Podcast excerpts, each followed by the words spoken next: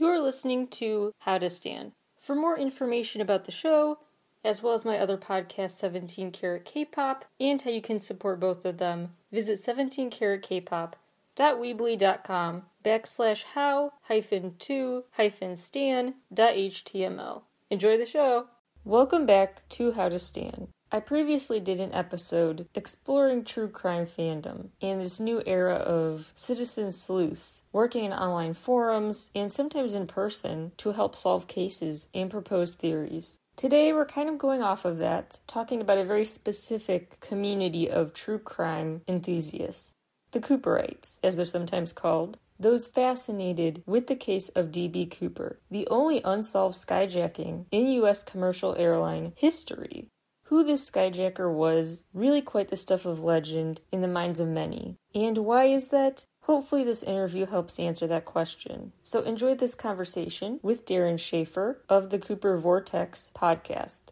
You can skip ahead a minute or two if you know the basic details of the case, because I do want to give a quick summary before getting to the interview. Thanksgiving Eve, 1971, a man bought a plane ticket headed to Seattle from Portland. He asked before getting on, This is a 727, right? So he wanted to know he was on the right kind of plane. He sat on this Boeing 727 in the back with his briefcase, very unassuming. He slipped the stewardess a note. She just sort of pocketed it, but he really urged her, no, you gotta read this one. It's not just another person trying to hit on a stewardess. This note is urgent.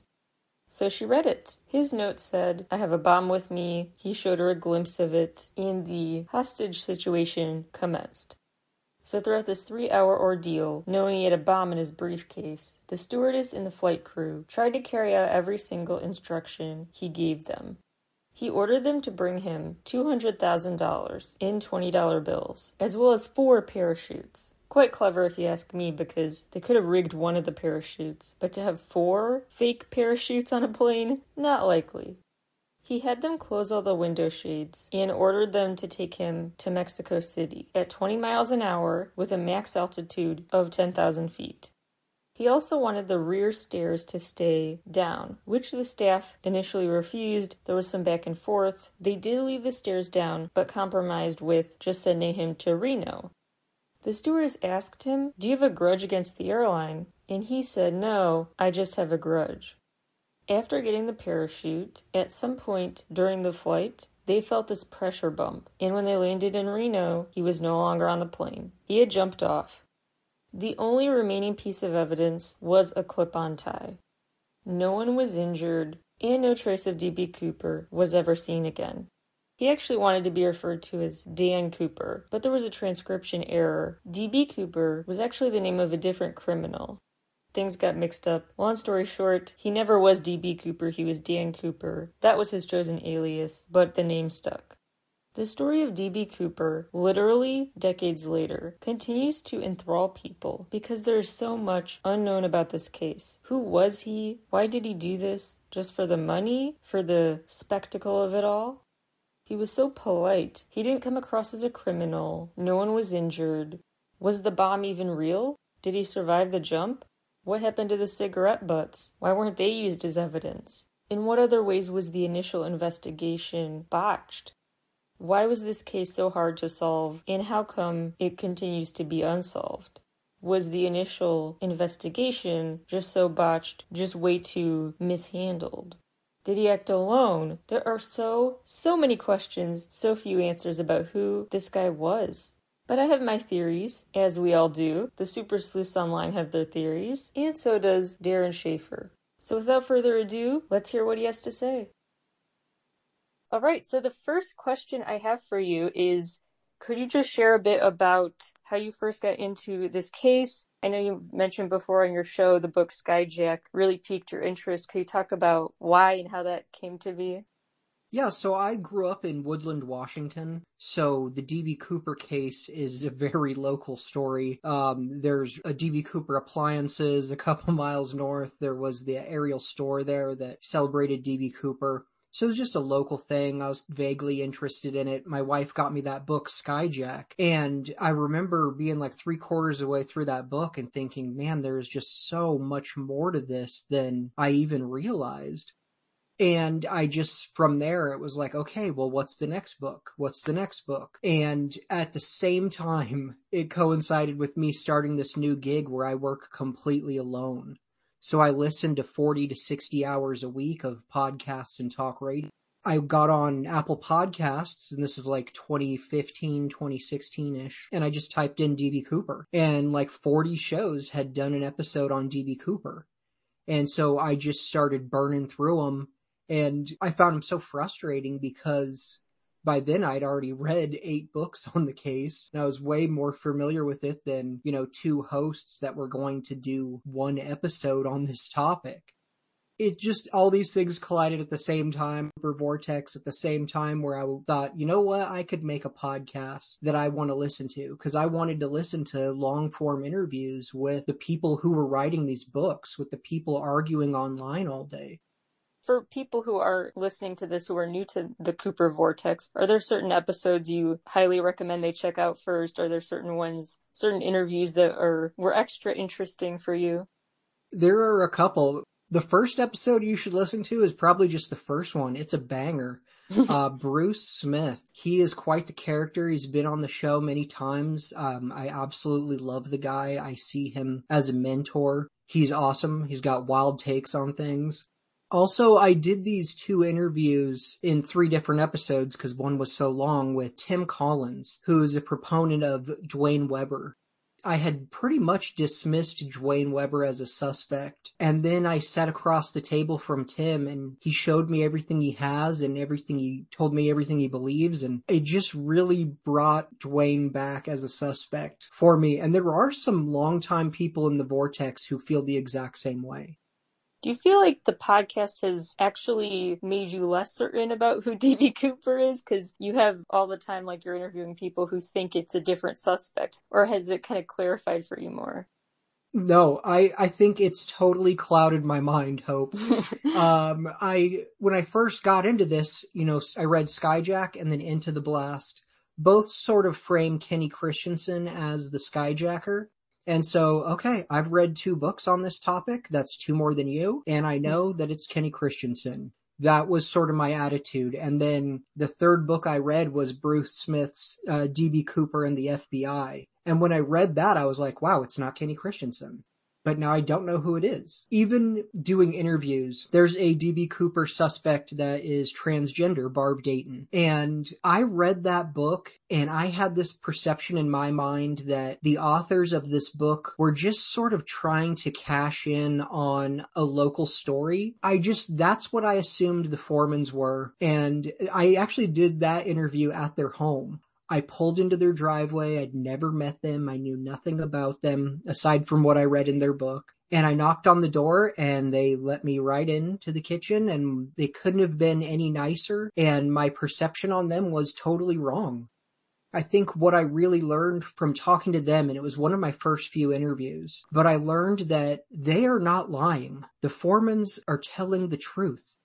They're telling me a story that their friend that they loved told them. And that's what it is for a lot of, of people in here. I had Lisa Story on the show and her uncle is Walter Reca, who is a DB Cooper suspect. And I saw someone online, you know, attack her credibility. And it really, really pissed me off because I've met her. I've hung out with her. I've had dinner with her and she is so kind and so honest, great person. And she's telling the truth. She's mm-hmm. relaying this story that she's been told. It's not because she's a liar or she's trying to mislead someone or she's trying to cash in on this big story. She's telling the truth. Hope if your grandpa told you on his deathbed that he actually wrote all those songs for Jimi Hendrix, wouldn't you believe him?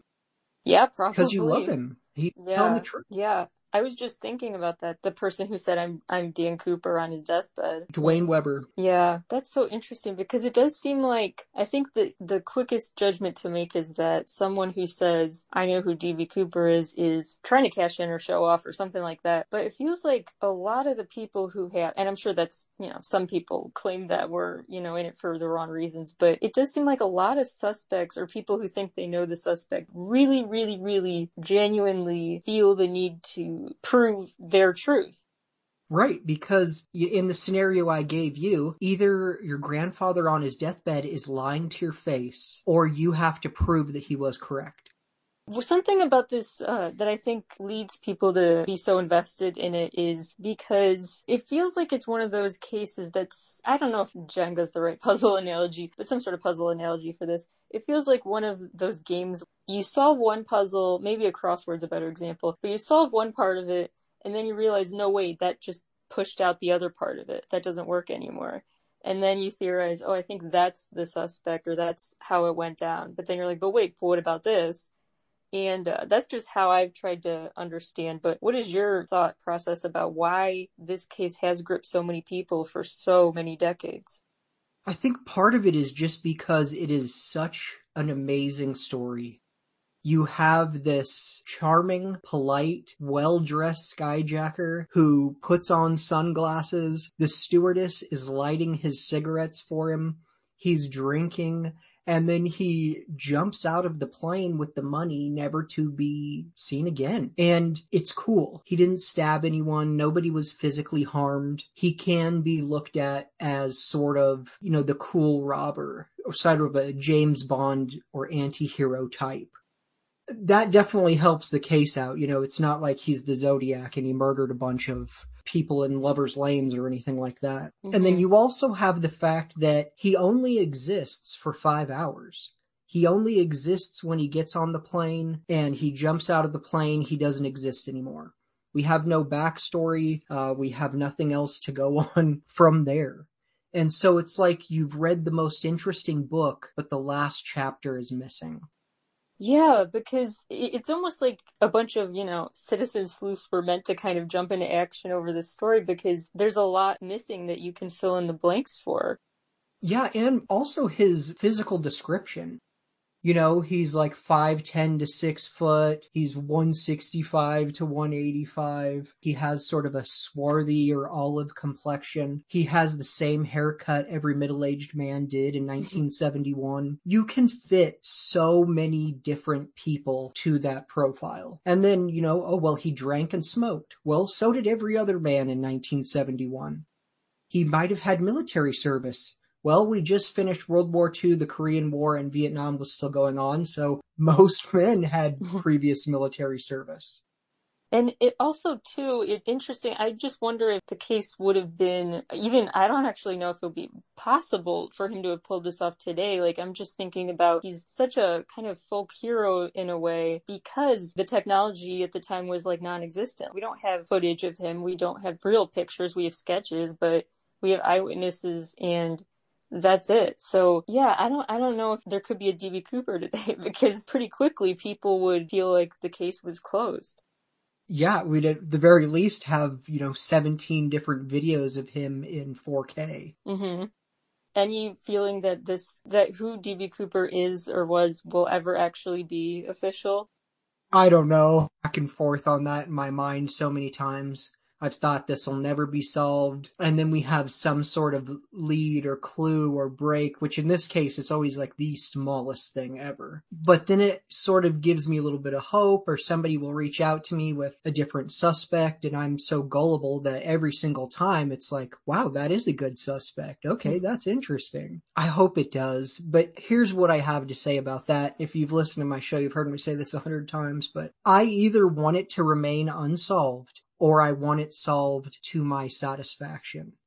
I don't want anything in between. Yeah. Because if we find out tomorrow that it was Bob Jenkins, he was the skyjacker, but he died alone in 1989 and we don't really know anything about him. I don't get to know what happened when his boots hit the ground, why he did it, what his motivation was, what happened with the money. I, I need to know all that. And the fact that 50 years has gone by, I don't know that I'm going to get all that information if somehow we were to get that kind of information, I wonder how much you think the thanks should go to citizen sleuths, the people who, the public who took interest in this case and who just kept the state invested in it, you know, like I guess I'm thinking about the guy in the new Netflix show that basically became a volunteer studying the, the DNA on the tie and everything feels like this case, if it's ever solved, it's almost thanks to just everyday people.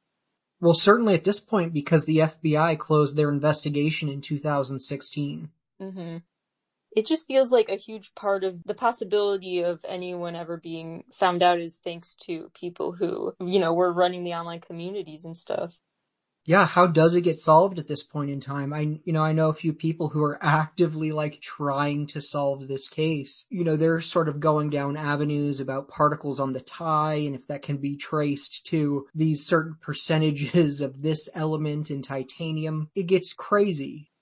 I don't know. Does it get solved that way? Or, you know, Trina is going through her grandpa's stuff after he passed away and stumbles across this one box in his attic. I don't know how it gets solved, or even if it does. Yeah with interviewing different people and that's kind of made you maybe feel even less certain about who DB Cooper is, but is there any part of you just studying this case and interviewing people about it that is more certain? Like, is there any part of it now, like you're positive at least that part happened, or you're positive this happened? Maybe you're positive that the bomb was fake or that he survived the jump, or is there anything you are feeling very solid about?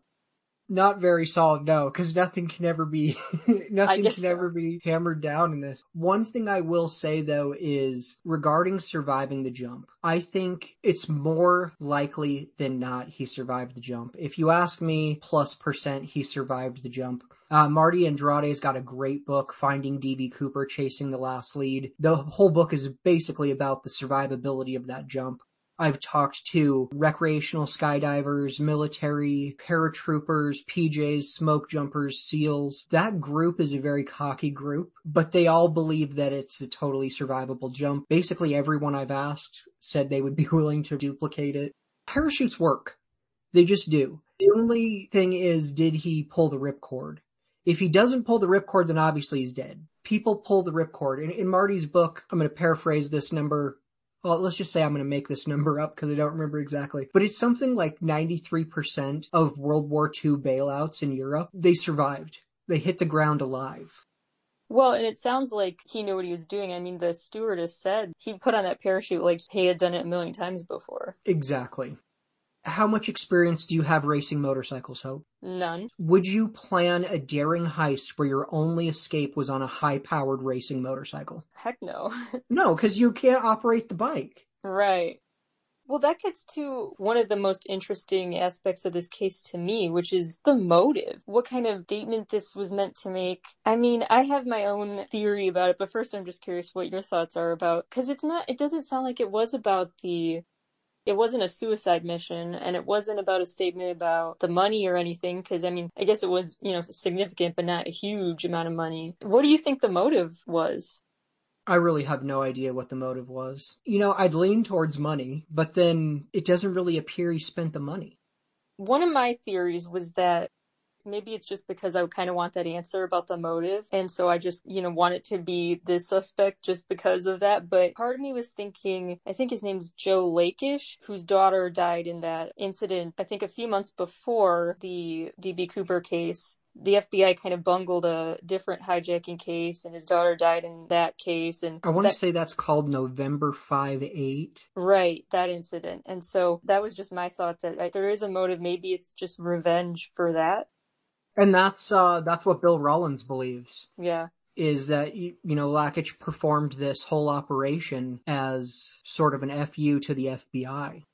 Do you see credibility in that or? I do see credibility in that. You know, also suspects like uh, Rackstraw and McCoy, well, why would they have rare metals on their tie? There's no reason. But Joe Lakich worked at an electric factory. So he is a good suspect, but a lot of people come to the point where I think Bill Rollins is at, where you've done so much, but you can't prove it. It makes sense, but you can't prove it there are a handful of suspects like that. I like Ted Braden. I like Wolfgang Gossett. Lakich is a good suspect. Klansnick is a good suspect. William J. Smith is a good suspect. But all those people are at this point where it's like, I've done everything I can. I've proven everything I could. I've traced his whole history, but I can't put him on that plane. Do you think whoever it is, though, that it is one person just acted totally alone? I believe he acted alone. Because the more people you're getting involved, the less likely it is to stay quiet. And this obviously has stayed quiet. Yeah. Part of the reason I think he probably survived the jump is because there is nothing to prove what happened to him. If he didn't survive, someone would have found something, an article of clothing or something, something, but there's zero trace of him, and that's just what made me think he's still, or he was still alive. Yeah, I believe he's he survived the jump. It's not the most remote wilderness in the world. There are towns in there. There's farmland, railroad tracks run through there, roads. People live there. It's not like crazy Amazon, he's gonna die alone in the woods. No. He would have been found by now. There's logging operations that go on all the time there. People hunt those woods. There's been developments. If he was a no pull, I believe we would have found him or something by now. You know, he jumped with his briefcase, the money, and he was wearing a parachute and a half. Do you think there's a particular reason why why that flight? And I think it was just like a 30 minute flight anyway. Like why that flight, that place, and that that timing? The, the timing's interesting. The flight choice is interesting, especially if you look at it real closely, like all the weirdos in the Cooper community like me have done. The day before Thanksgiving, so this is pre-internet, pre-cell phones. If you have seniority in the company, you're on vacation for Thanksgiving weekend. Bruce Smith once said, it's the B team that's at the FBI, that's at the airport. It's not the longtime great employees. It also gives you a longer period of time before everyone comes back to work on Monday. And then the flight specifically. It's interesting to know that that flight crew, that was their last stop. So they would have been done for the day in Seattle. It sort of seems like Cooper knew that because he requested meals for the flight crew because he knew that they would be working longer hours. And another hilarious thing about the meals he requested, they bring meals on for the crew. And when the plane lands in Reno, Cooper is not on board and they immediately search the plane with dogs. The dogs ate the meals for the flight crew. They didn't touch them. Wow, that fe- I don't know what that represents, but that feels like it's supposed to represent something. Yeah, Wow. so he, I don't think that was a random date at all. In my book, it goes towards the fact that this was well planned out. I don't think it was something he scribbled on a cocktail napkin the night before. I think the date was chosen specifically. The flight time is interesting because in the Pacific Northwest around that time of the year, it gets dark at like 4.30, 5 o'clock. He takes off at 2.50 even if everything goes way better than he planned, that plane isn't taking off from Seattle until like 4:30. He wanted a nighttime jump. Mhm. If I'm if I'm planning this and I grew up in the Pacific Northwest, there is no way I would wait until to take off at 2:50 when Mhm. I know I'm going to end up jumping at night then. So I think the date was very specifically planned out. Maybe he knew more about the flight crew than we all think. But as far as date and time, I think he specifically wanted those conditions at that time. Do you think probably goes with the question about if he survived the jump? And if he did, I'm guessing you're also thinking the bomb he had was not real. I don't see a reason for it to be real. I would say I'm at 95% the bomb was fake. I'll say this to you, Hope. If you and I are on a plane together and I show you a bomb, are you going to ask me to prove that it's real? of course not. No. Yeah. Okay. Your bomb's real. I get it. You know, Yeah. There is also some slight danger for himself if the bomb's real. Well, that's why I thought maybe it would be because it seems like this character really just wants suspense for the sake of the suspense. But the bomb is described as eight red cylinders, which usually the red cylinders are road flares. Dynamite tends to be like brown or yellowish orange. And even the description, you know, she describes it as you know, these eight red cylinders and some wires and a battery. Your typical cartoon briefcase bomb. If I really did make a bomb, I don't know. It, it would look like what bombs look like in cartoons in the 70s. That, that makes sense. Well, actually, it seems like this guy did get some in- inspiration from cartoons because he got his name basically from one. That was a great transition, Hope. Well done. Thank you. Well done. That part to me just feels way too on the nose to be a coincidence that he's calling himself Dan Cooper.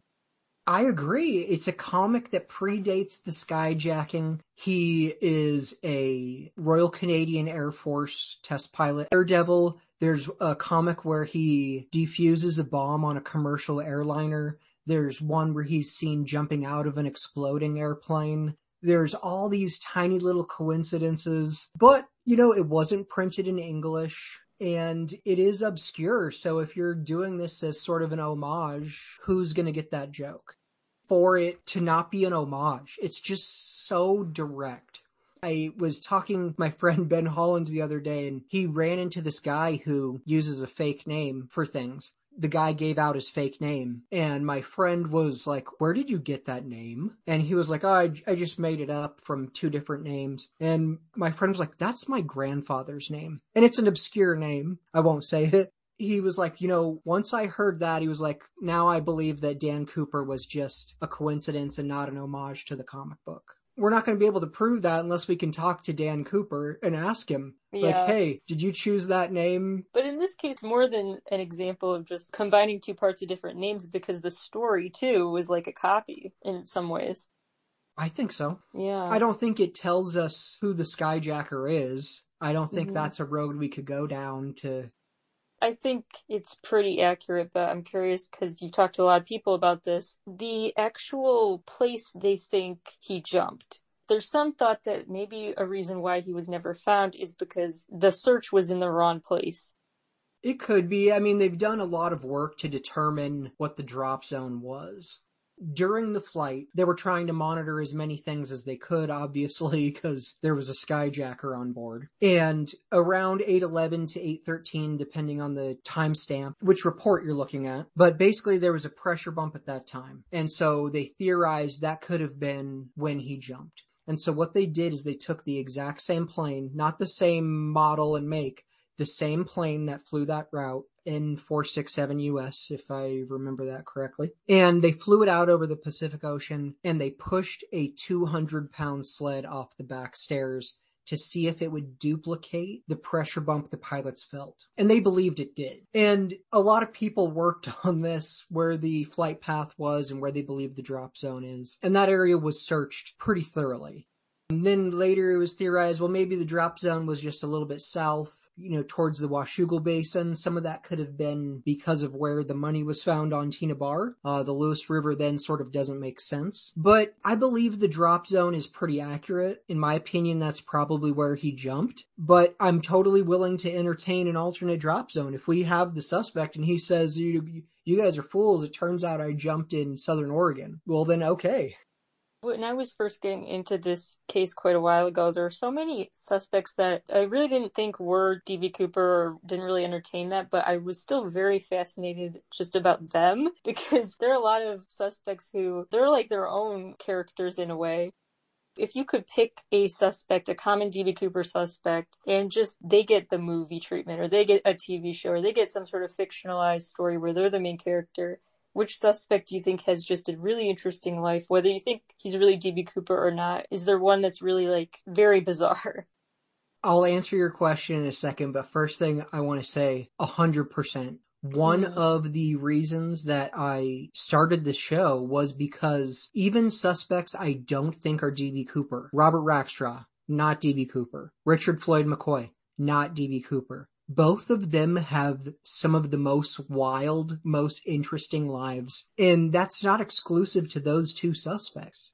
I mean, Ted Braden, Wolfgang Gossett, Barb Dayton, Duane Weber, all really interesting people. And that was something in my show, like I wanted to present a fair case for them as suspects because I want you to hear their life story in its entirety with Cooper as part of it. But even if you take the Cooper bit out, absolutely amazing.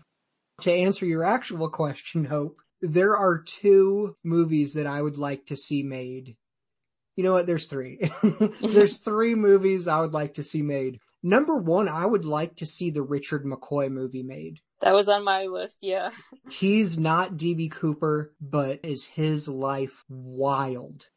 Is he the um, one who um, escaped from prison? Yes, yeah, twice. Twice. Twice. They had him in custody, like in a holding to transfer him, and he escapes. And then they catch him, and then he's taken to federal prison. He's in there for a while, makes a gun out of dental paste, steals a garbage truck, and then rams the garbage truck through the gates of the prison. And then somehow escapes to North Carolina. How could you escape anywhere in a garbage truck? See, that's a movie right there. the best part of the Richard McCoy story is he pulls off his hijacking, not the DB Cooper one, but the one he actually committed. And he gets back home and his phone rings and it's the National Guard. Hey, this hijacking just happened. We need helicopter pilots to look for him. So he then gets in a helicopter for the National Guard to look for himself. And I can't imagine the smile he had on his face yeah. when he's flying a helicopter around for no reason. Wow, that is so a movie. That's a movie. And then the second movie I would I would put together with my DB Cooper production company would be the Barb Dayton story. First person to get gender reassignment surgery in Washington state in 1969, two years before the skyjacking, you know, when she was Robert Dayton, uh, like a badass merchant marine that ended up in like a POW camp in the Philippines or something like that and ends up getting out because they needed crew members for a ship. Wild story. Plus, she just seemed like a really, really cool person. When I talked to the Formans, you know, and they hung out with her all the time. They'd go flying together she just seemed really cool, like somebody I would have hung out with. And then the third movie I'll make's the Ted Braden story. He was the MACV-SOG commando, did some wild stuff, maybe some shady stuff, but was also, you know, sort of looked out for. I would have said, well, yeah, Richard, maybe Wolfgang Gossett because of the, I believe he's the one who is also like an exorcist and had some other interesting asides. The only reason I won't make the Wolfgang Gossett video is, or the Wolfgang Gossett movie, is because son, he right away was like, oh, he was a terrible father. Terrible oh. father. Told me some stories about him as a father where I can't really root for him anymore. Cause I'm a father. Another suspect who's not likable, so I don't know if I'd give him the, the movie treatment, but it would be interesting to see some sort of portrayal of Ed Edwards especially because people have also suspected him of being the Zodiac killer, and that opens up a whole other can of worms because there are all these suspicions about DB Cooper being the Zodiac killer, and I don't give those much credibility, but. As far as requests on my show, I've maybe received, let's say, two dozen that weren't Ed Edwards. And in a period of a month and a half, I received probably four or five dozen requests to have Ed Edwards covered on the show. Wow. So I'm not sure if that was some sort of targeted campaign, but it certainly seems like it.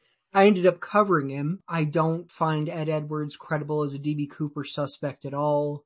I don't really find him credible as a Zodiac suspect at all, but definitely a very wild story that, that should be covered. There was one documentary, I want to say it was like by his son or something, but I don't think it covered DB Cooper.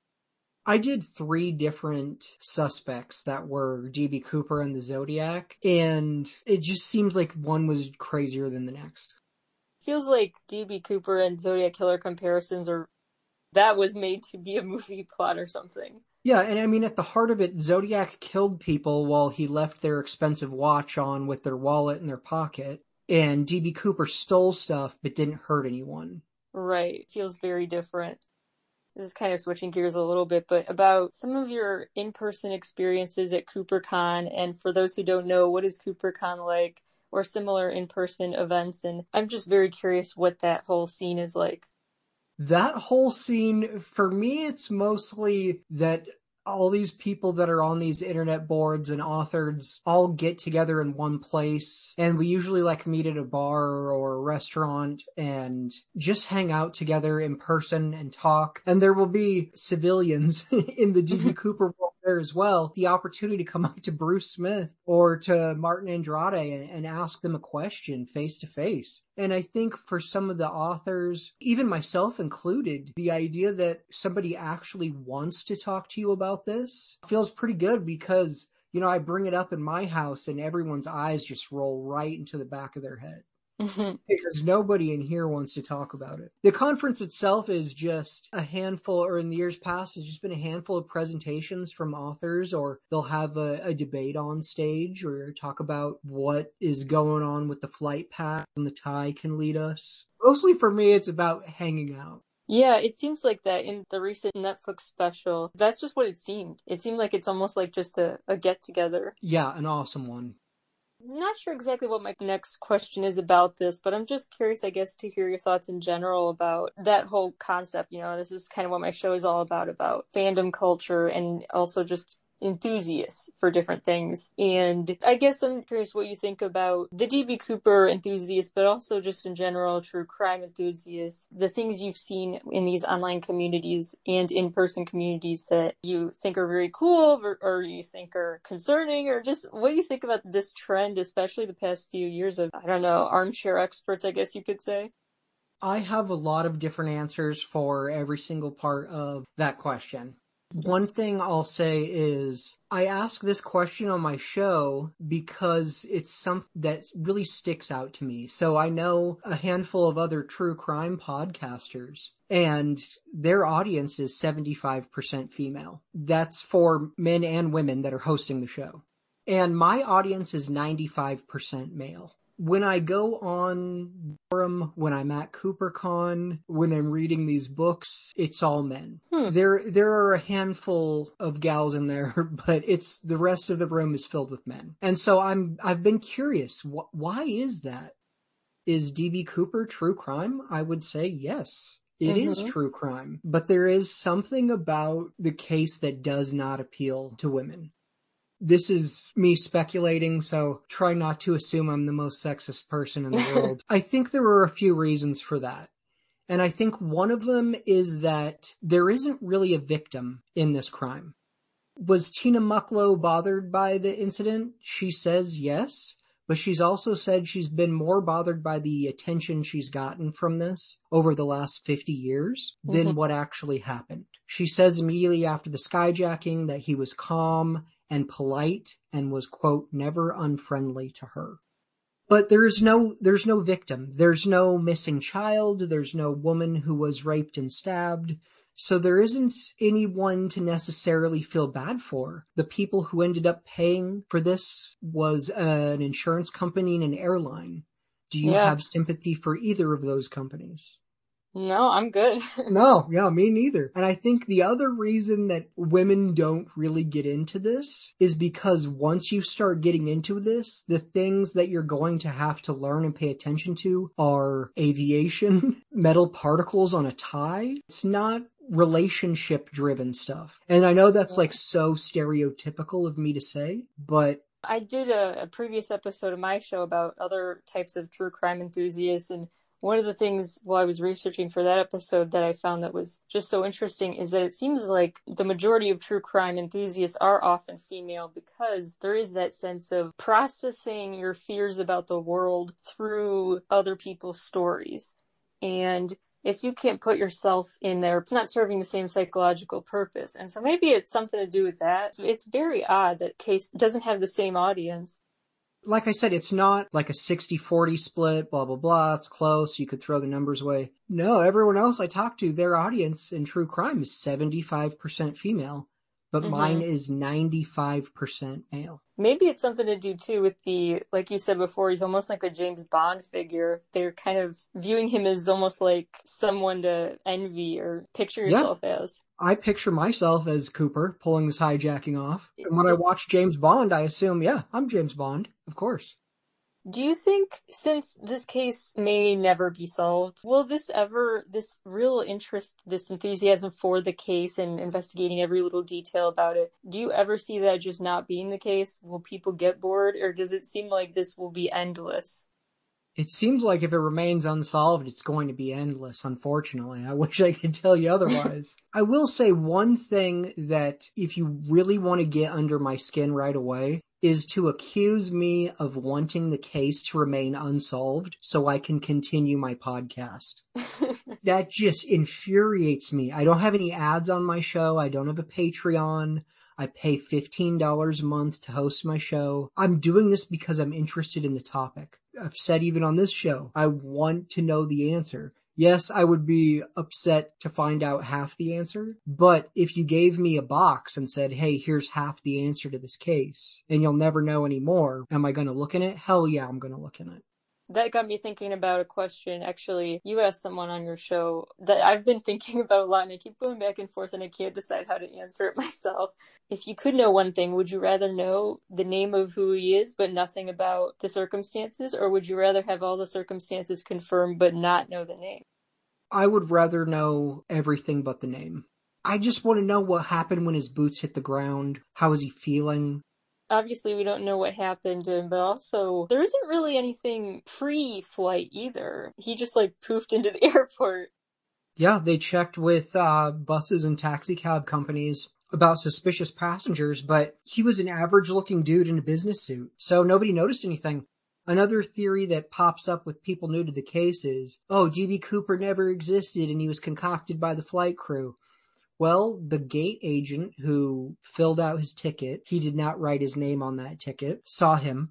Other people in the airport saw him, were just like, yeah, it was the guy in the business suit. He was staring out the window. They didn't think to notice him. They saw him. People on the flight saw him. He wasn't concocted well, what would be even the end goal of that? If it was like a, what, some promo for the airline or something? There, there's two terrible theories. One is that he never jumped and he hit on the plane and then somehow just walked off in Reno. It's absolutely foolish. They searched the plane with dogs and if you've ever been in an airplane, there's not a bunch of spare room.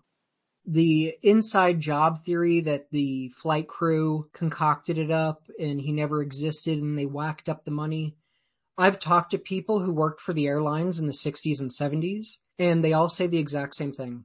It was a fantastic job, and they loved it.